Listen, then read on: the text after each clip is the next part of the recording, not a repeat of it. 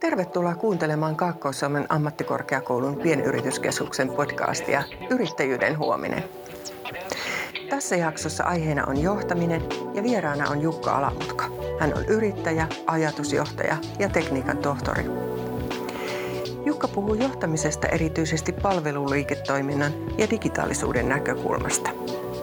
Hän pohtii, miten adaptiivinen eli joustavasti mukautuva yritys toimii ja pystyy ketterästi kokeilemaan uutta jopa kaikkein haastavimmissa tilanteissa. Siis puhetta johtamisesta ja kehittämisestä. Ole hyvä. Koronahan ei ole oikeastaan tämmöinen musta joutsen. Tämä nimihän viittaa vanhaan, mahdotonta tarkoittavan sanontaan. Kaikkien joutsenten uskottiin olevan valkoisia, kunnes Australiasta löytyi musta. Tapahtuma on siis odottamaton ja erittäin epätodennäköinen, kuten esimerkiksi VTCn isku Yhdysvalloissa 11. syyskuuta 2001, joka järjestytti sitten pörssikursseja ja muutti maailmaa. Nythän meillä on ollut saaras, MERS ja monta influenssaa jo monta kertaa.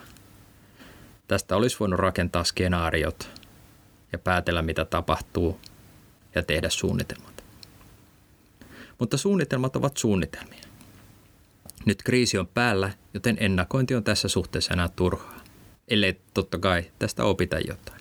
Ainakin se on ehkä opittu, että huonolaatuinen data saa aikaan valtavasti hämmennystä ja erilaisia näkemyksiä. No miten me johdetaan kriisissä? No minusta oikeastaan ei ole erikseen kriisijohtamista, vaan on perinteistä johtamista ja sitten on sellaista, jolla rakennetaan yritys, joka kestää tuhat vuotta, tai se, että yritys, joka on toimialansa huipulla yhtäjaksoisesti 50 vuotta.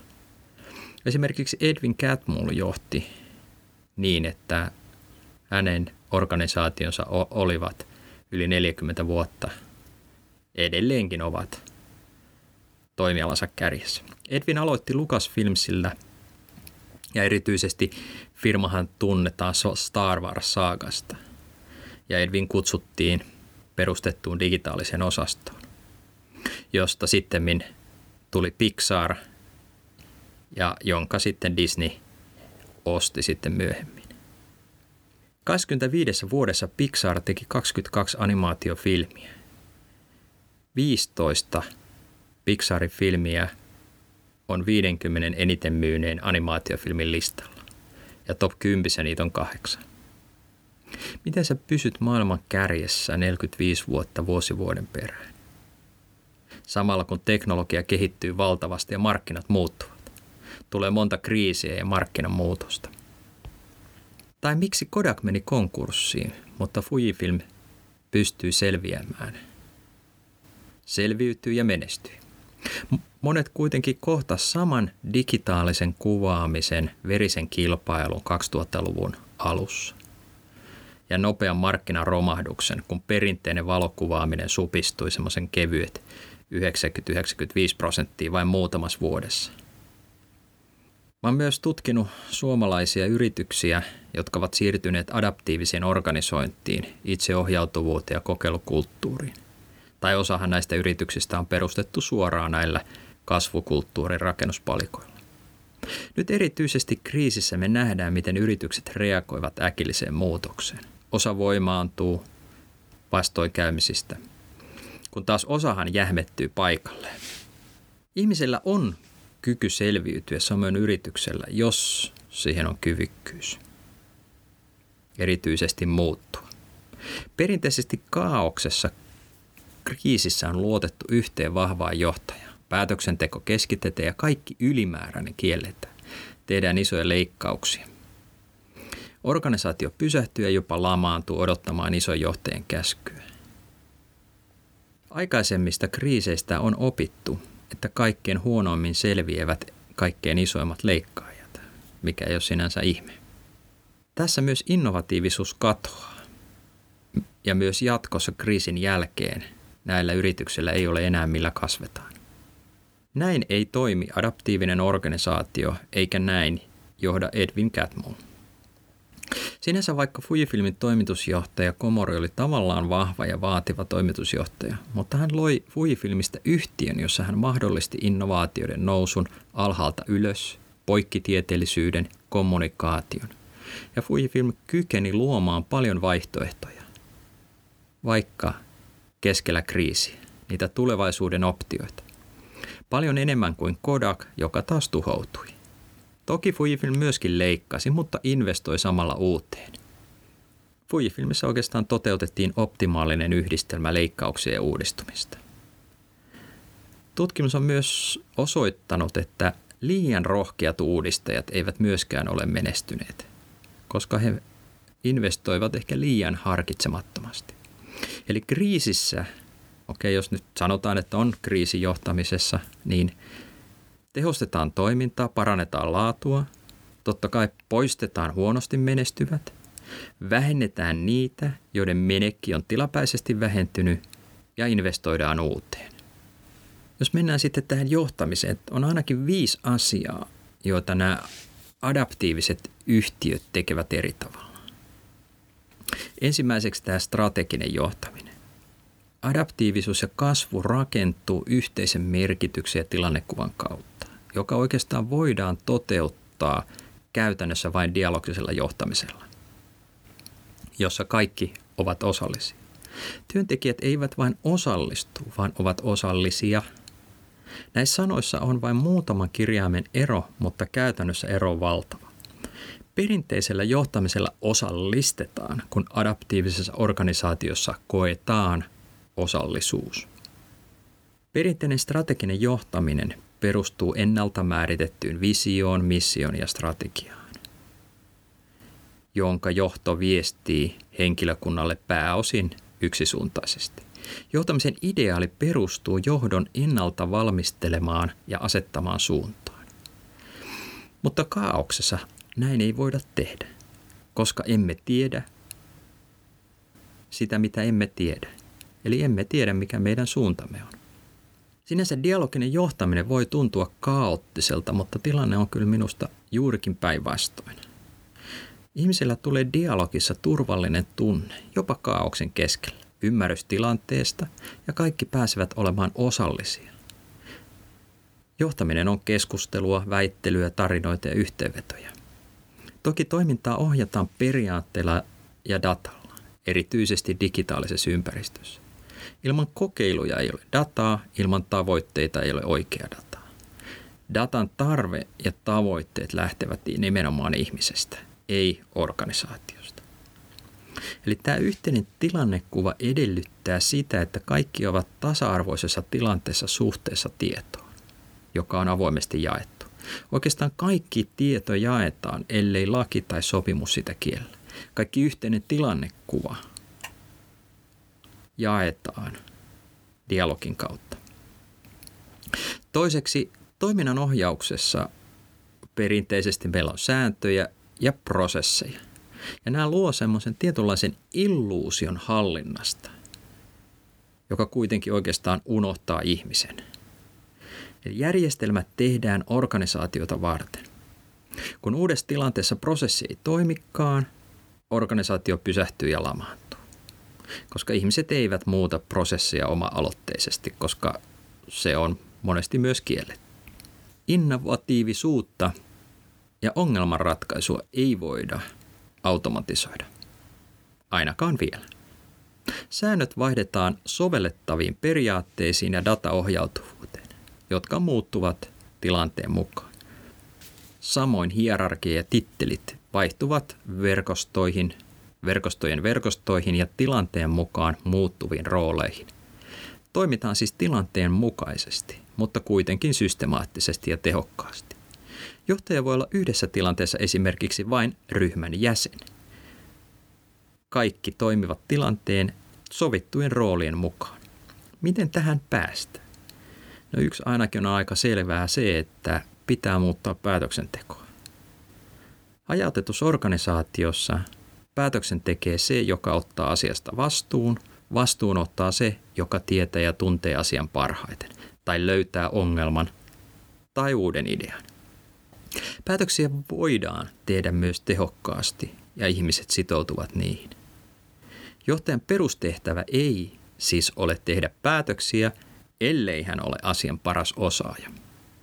Johtajan tehtävänä on kuitenkin luoda päätöksenteolle tehokas toimintaympäristö. Adaptiivisessa organisaatiossa kaikki, ihan kaikki ovat päätöksentekijöitä. Maailma on liian kompleksinen, jotta vain harvat johtajat voisivat tehdä päätöksiä. Keskittäminen ei toimi kasvussa, innovaatiossa eikä kaauksessa. Kasvukulttuurissa taas kyetään toimimaan hajautetusti ja adaptiivisesti, mutta silti pitämään suunta. Vaikkakin yksittäiset toimenpiteet eivät aina osoita täysin samaan suuntaan. Tai esimerkiksi kaksi tiimiä ratkaisee täysin samaa asiaa eri paikoissa. Tällaisessa organisaatiossa tämä ei ole oikeastaan ongelma, koska oppimisen ja tiimien välisen kommunikaation avulla organisaatio kuitenkin löytää yhteisen suunnan ja parhaat tavat toteuttaa tarkoitustaan. Lopuksi vielä toimeenpanokyvykkyys. Ja tämä perustuu siihen, että pieniä kokeiluja tehdään paljon rinnakkain. Kun perinteisessä mallissa taas hallitaan keskitetysti isoja projekteja, ja perinteinen mallihan on sitten lineaarinen ja peräkkäinen, eli siinä on peräkkäisiä vaiheita – kun taas adaptiivinen malli on rinnakkainen ja samanaikainen. Samojakin kokeiluja voidaan tehdä samaan aikaan eri paikoissa, kunhan ne sitten sen kokeilun jälkeen jaetaan. Ja tämä on nimenomaan se, että kun meillä on kompleksinen toimintaympäristö, jossa me ei tiedetä, mitä me ei tiedetä.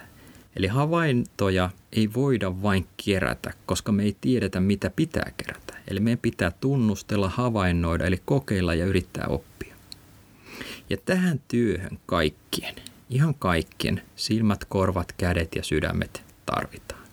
Eli uudet käytännöt muotoutuvat vähitellen kokeilujen ja dialogin kautta. Kaoottisessa ympäristössä pitää siis vain toimia, havainnoida jatkuvasti, oppia ja reagoida.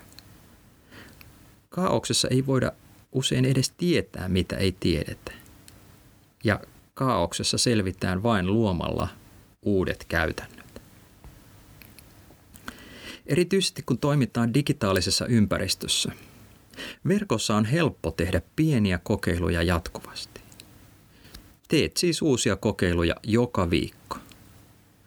Ja voit tehdä sitä digitaalisissa palveluissa, verkkokaupassa, myynnissä, digitaalisessa markkinoinnissa. Mutta meidän täytyy koota nämä pienet kokeilut yhteen. Eli sä kehität omaa mallia. Opit asiakkaasta vuorovaikutuksen kautta. Priorisoit vaikutuksen perusteella, eli sä kerää dataa, sulla on mittarit. Varsinkin digitaalisessa liiketoiminnassa asioita pystytään hyvinkin kehittämään kokeilujen kautta. Eli oikeastaan me ei uskota ennen kuin, nähdään. Eli me ei tehdä sillain laajoja asiakastutkimuksia, koska me voidaan tehdä ne ja kokeilla, että mitä asiakkaat sanoo. Eli luodaan tämmöinen jatkuvan kehittämisen kehä, jossa me analysoidaan ja ymmärretään asiakkaan ja käyttäjän psykologiaa. Me tehdään kokeiluja vaikka joka viikko ja sitten me mallinnetaan ja tehdään uusia hypoteeseja. Eli käytännössä me analysoidaan ja priorisoidaan, mikä olisi todennäköistä. Asetetaan hypoteesi, siis kysymys, voiko tämä toimia. Sitten me vaan kokeillaan ja mitataan sitä. Hypoteesiin kuuluu aina mittaus, eli datasta me nähdään toimiko vaiko eikö. Digitaalisessa ympäristössä kaikesta jää dataa ja sitä pitää kerätä aina ja niin paljon kuin pystyy, koska sä et myöskään tiedä, aina, että mitä dataa sä tulet jatkossa tarvimaan. Jos kokeilu toimii, me jatketaan sillä ja jos ei, kokeillaan jotain muuta. Näiden hypoteesin kautta me kehitetään omaa mallia dataohjautuvasti. Tähän ei tarvita erikseen pomoa tekemään päätöksiä, koska näitä tehdään paljon ja me tehdään yhteistä mallia. Kaikki näkee saman aikaa koko mallin, sen koko kokonaisuuden. Palataan vielä lopuksi käsillä olevaan kriisiin. Yksi olennaisimmista kysymyksissä kriisissä yritykselle on se, kuinka kauan tämä kestää. Todennäköisesti tämä kestää pitkään, ellei jopa ikuisesti. Jolloin tähän tilanteeseen sopii täsmälleen samat keinot, joilla rakennetaan yritys, joka kestää tuhat vuotta. Tai se, että sä olet toimialan huipulla yli 40 vuotta. Toinen kysymys on se, että kuinka kauan ihminen kestää poikkeusoloja. No ihminen tuntee ahdistusta muutoksesta, tämä on faktaa. Jos muutos onkin jatkuvaa, se on arkea. Silloin siitä ei tule ahdistusta, siihen tottuu. Se on päivittäistä rutiinia. Näin tulee suhtautua sekä luovuuteen että taisteluun koronavirusta vastaan. Toiminnan tulee olla normaalia arkea eikä poikkeustilaa. Muutos tuodaan usein esille suuren innostuksen kautta. Nyt karrikoidusti ihmisiltä vaaditaan innostusta toimia poikkeusoloissa. Ihan kuin muutos olisi kertaluontoinen tapahtuma, joka kestää kuukauden tai kaksi, tai normaaleissa yrityksessä muutosohjelmissa vuoden tai pari. Siinä ihminen väsyy. Kun perinteisessä johtamisessa olemme lopulta saavuttaneet päämäärän, uuden tasapainotilan, sittenhän meidän ei tarvitse enää muuttua. Voimme palata normaaliin. Näin ei kuitenkaan rakenneta yritystä, joka kestää tuhat vuotta. Tai miten ollaan alansa innovaattori vuosikymmeniä. Miksi sitten ei rakentaisi yritystä samalla sellaisen, joka kestää kriisit? Yritys selviää tästä kriisistä ja on alallaan kärjessä seuraavat 50 vuotta. Nyt kysymys on se, että haluatko sinä muuttua sellaiseksi yritykseksi? Jos et tiedä, miten sellainen tehdään, ei hätää. Koska ei sinun tarvitse osoittaa suuntaa, jos ei sitä tiedä. Luot vain paikan, jossa ihmiset voivat nousta sanoa ideansa, keskustella, jopa väitellä. He kokevat osallisuuden päätöksiä tehdessä ja ottavat vastuun jokainen. Ja sitten vaan laitetaan toimeksi. Johtajan tehtävä on luoda paikat kommunikaatiolle ja johtaa dialogia. Tämä podcast on tuotettu osana Pamu Savonlinna-hanketta. Se saa Etelä-Savon ely kautta Euroopan sosiaalirahaston osarahoitusta.